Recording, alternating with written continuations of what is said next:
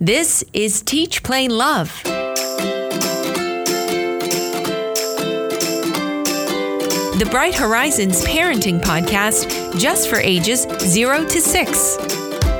Get the advice you need from our own early childhood expert, Education Vice President Rachel Robertson.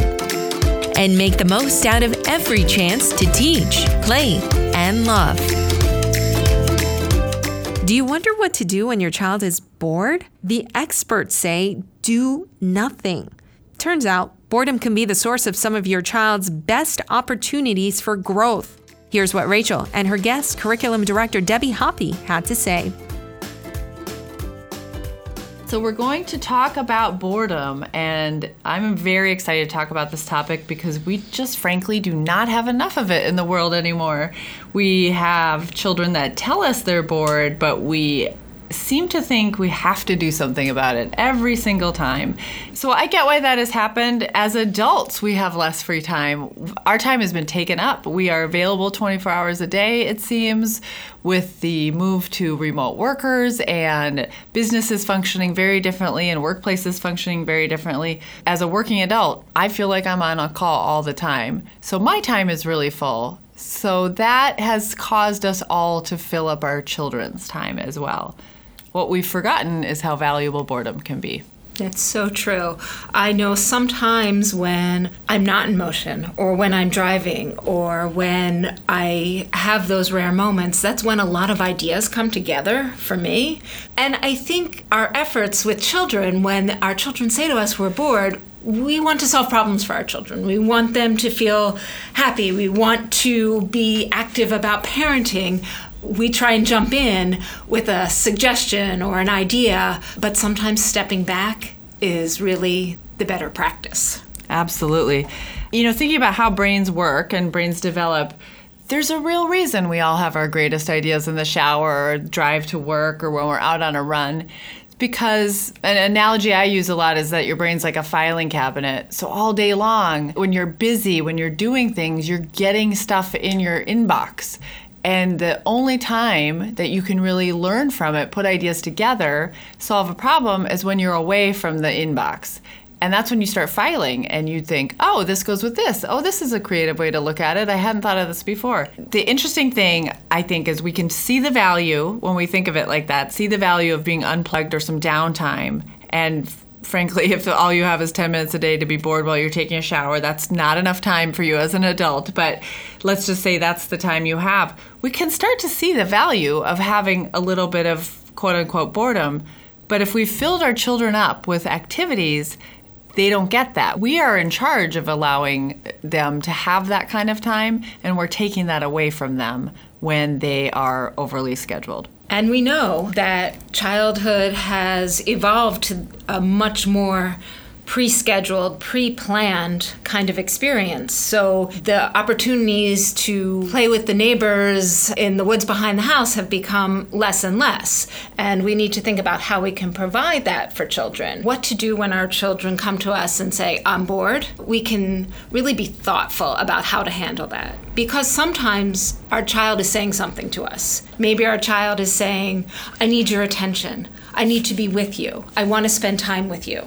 Maybe that our child is saying, I'm not sure what to do with this downtime. I have open time and I haven't quite figured out how to manage that. Right, and it is not an invitation for us to fill it up or to solve the problem for them, but to help them think through how they could use that time. I like the point that you brought up about children will say something like, I'm bored, and mean something very different. But they, at this young age, they have limited vocabulary to express how they feel, to express anything, frankly. So they're going to what they know, they're going to a familiar feeling, they're doing their best, and it is part of the parenting role to help them explore those emotions, to build their vocabulary around it, and then to make choices about what to do with those emotions. And in this case, that's boredom.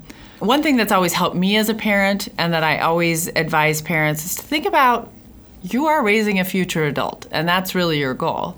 So think about the skills and competencies and capacities you want your future adult to have, and then go back, however old your child is now, and what could you be doing to develop them now?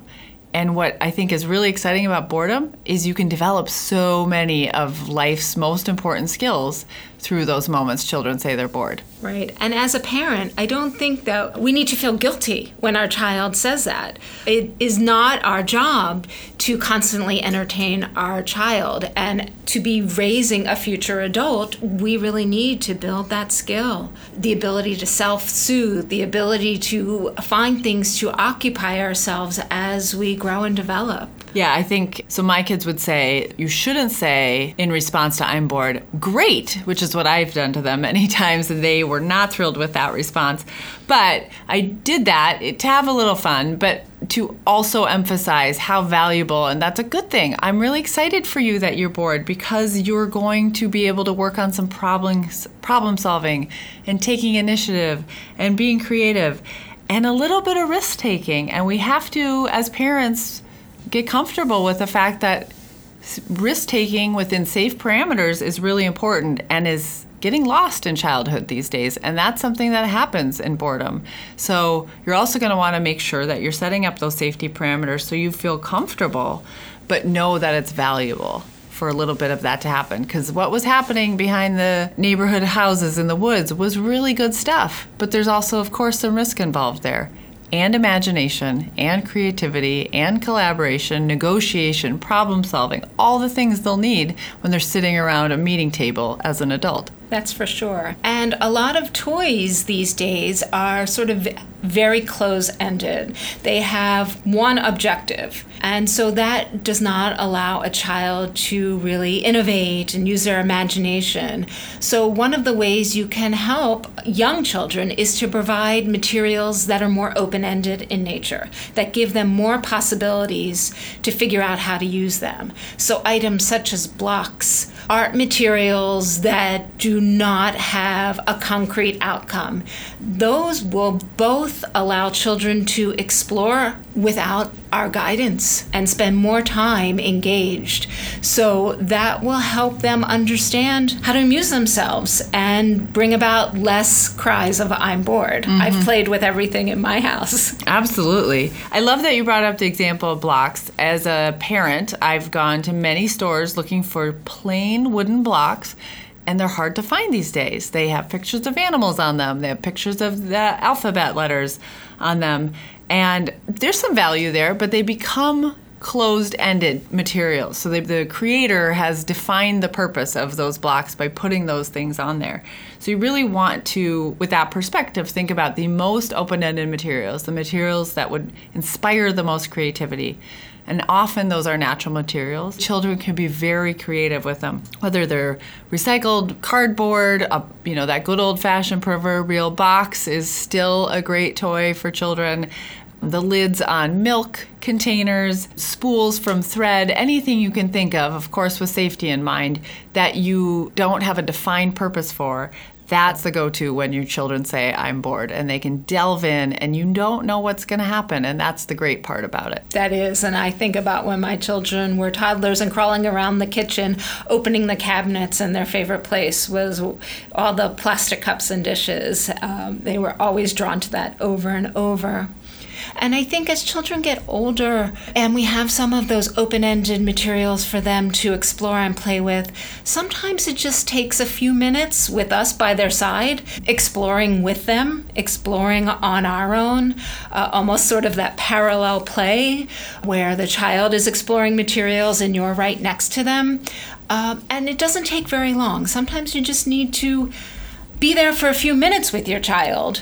And we know, we have so many things to, it's dinner time, it's another child needs to go to bed, so we're busy. But sometimes just giving our children that start with us next to them and then posing a question or saying, I'm really excited to come back and see what you create after I finish putting Susie to bed, is just what they need to go off on their own. Yeah, I think the way that you set it up and the way you respond to it as a parent is very important. You want to think about, as a parent, when your child comes to you and says, I'm bored, and then you engage with them at moments to check in on them, you want to think about your responses and the things you say. You don't want to ask a question like, what is it? Because you've suddenly closed up that free, open exploration and implied that it needs to turn into a thing. What you do want to do is tell me about what you're doing. What have you imagined? I'm really excited to hear what's going on here. So you give them the opportunity to share with you what they want to tell you about. And you're really hoping to encourage that all-important imagination. A strong imagination in the early ages is correlated with a lot of creativity later in life. And children lose that. I just was reading a study that a test of creativity and innovation developed by NASA was given to 5-year-olds, and over 90% of them passed it. And that number goes down drastically as people get older. So we want to nurture that creative energy and spirit they have, because we all need that. That's what they need in their future. And frankly, we need the next generation to be very imaginative and innovative. And that really almost only happens in those moments when they start out with the "I'm bored." That's so true. And that question of tell me a story about as an opening line encourages that as well. I think that one of the times that we hear children say I'm bored is during commutes, long trips, airplane rides, waiting in line. And as adults, we know those are really difficult times. When you're at a restaurant and your child is hungry and waiting for the food, that's a hard moment. So I think the idea of preparing for those. Some people have a to-go bag where it's filled with paper and markers or a deck of cards or something new, a new open-ended material every couple weeks that you can use with your child while you're in some of those waiting moments. I also think talking to them about or teaching them about games you can play sort of on the go. I Spy is a great one. You know, I spy something silver, and it engages the child in the environment to figure out what that is. And playing those games with your child in these waiting times will sort of demonstrate to them that they can create these games during waiting time when they need to. I know with my son, we have a chat pack. My child's he's a little bit older, but it's some open-ended questions that we bring out in moments of waiting. And oftentimes he'll say, I think we need to bring out the chat pack because we have a really long wait here. So they begin to rely on their own internal ability to find methods. Keep themselves busy, yeah. And what you said is what really interesting to me, and I find that with my own children and other children too, is when you start to do these things for them or with them when they're younger, then they start to do it when they're older as well. And an additional benefit to using the time like that is you can have a really positive, memorable experience with your child, and you can't do that if you're filling up their time definitely with something like just handing them some technology, but sometimes signing them up for things so they're so busy, you're losing a family interaction time. So your example of chat pack, one of the things I do with my girls still, so they're in their teen years and they still want to do it, is just a simple word association game. And the reason they like to do it is because we don't know where that's going to go, and we usually end up laughing pretty hard at what happened. But it's very open-ended, it's very creative, no materials needed, and it fills up that boredom time pretty easily. So there's so much value to these things, whether you're engaged as a parent or not. I did want to mention, we brought up examples that you can just let your child go off and give them some prompts and off they go with their time. And you'd certainly want to, as you mentioned earlier, think about why they're saying I'm bored and their age and the safety of the situation before you make a decision about how involved you should be. Because sometimes it's better that you're not, and sometimes it's better that you are involved. Some children and some adults, frankly, can feel uncomfortable with this boredom time or even the feeling of boredom.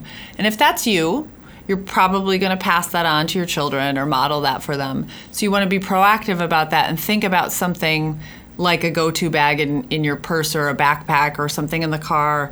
Or you could, even as simple as having a little box that's a special box, and once a week you put something different in it. And when there's a time of boredom, your children, with your permission, can get that. So it's something they look forward to.